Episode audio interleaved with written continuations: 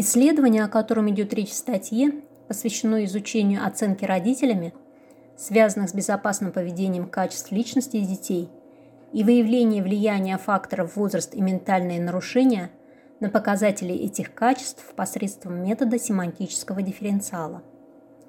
В процессе семантического исследования родителям предлагалось оценить качество личности своих детей, связанных с безопасным поведением – при этом использовались двухполюсные шкалы антонимичных прилагательных, характеризующих качество личности безопасного типа, сгруппированных по трем оценочным факторам – оценка, сила и активность.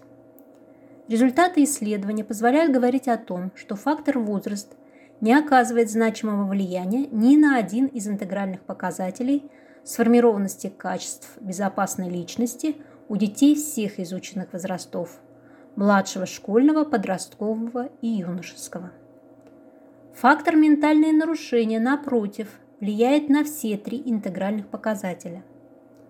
При этом у младших школьников, подростков и юношей, не имеющих интеллектуальных нарушений, более выражены позитивно отражающиеся на безопасности личности качества, например, такие как ловкость, серьезность, храбрость, уверенность, проворность, что служит основой для формирования у них модели безопасного поведения и умения преодолевать опасные ситуации.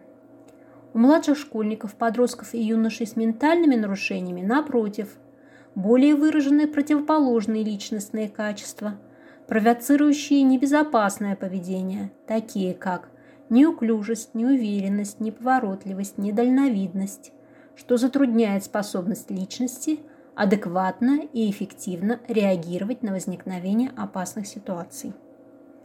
Исследование, описанное в статье, является частью результатов научного проекта на тему способности детей с нарушением интеллекта к распознаванию и избеганию опасных ситуаций, который получил поддержку Российского фонда фундаментальных исследований в 2019 году. В данного проекта входит оценка психологической безопасности детей с позиции трех групп родителей, педагогов и самих детей. Причем обследование родителей и педагогов проводилось посредством опросных методов, анкетирования, карт экспертной оценки, а при обследовании детей преимущественно использовались экспериментальные методики. Обследование детей, в частности, показывает участие компонентов социального и эмоционального интеллекта, способности детей как с нарушенным, так и с охранным интеллектом распознавать опасные ситуации и избегать их.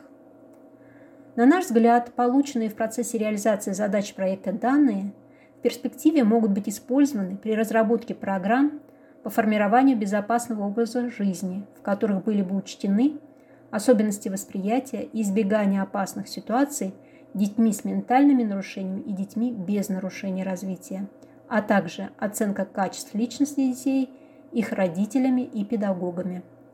Полученные результаты планируются к публикации в периодической печати и монографии.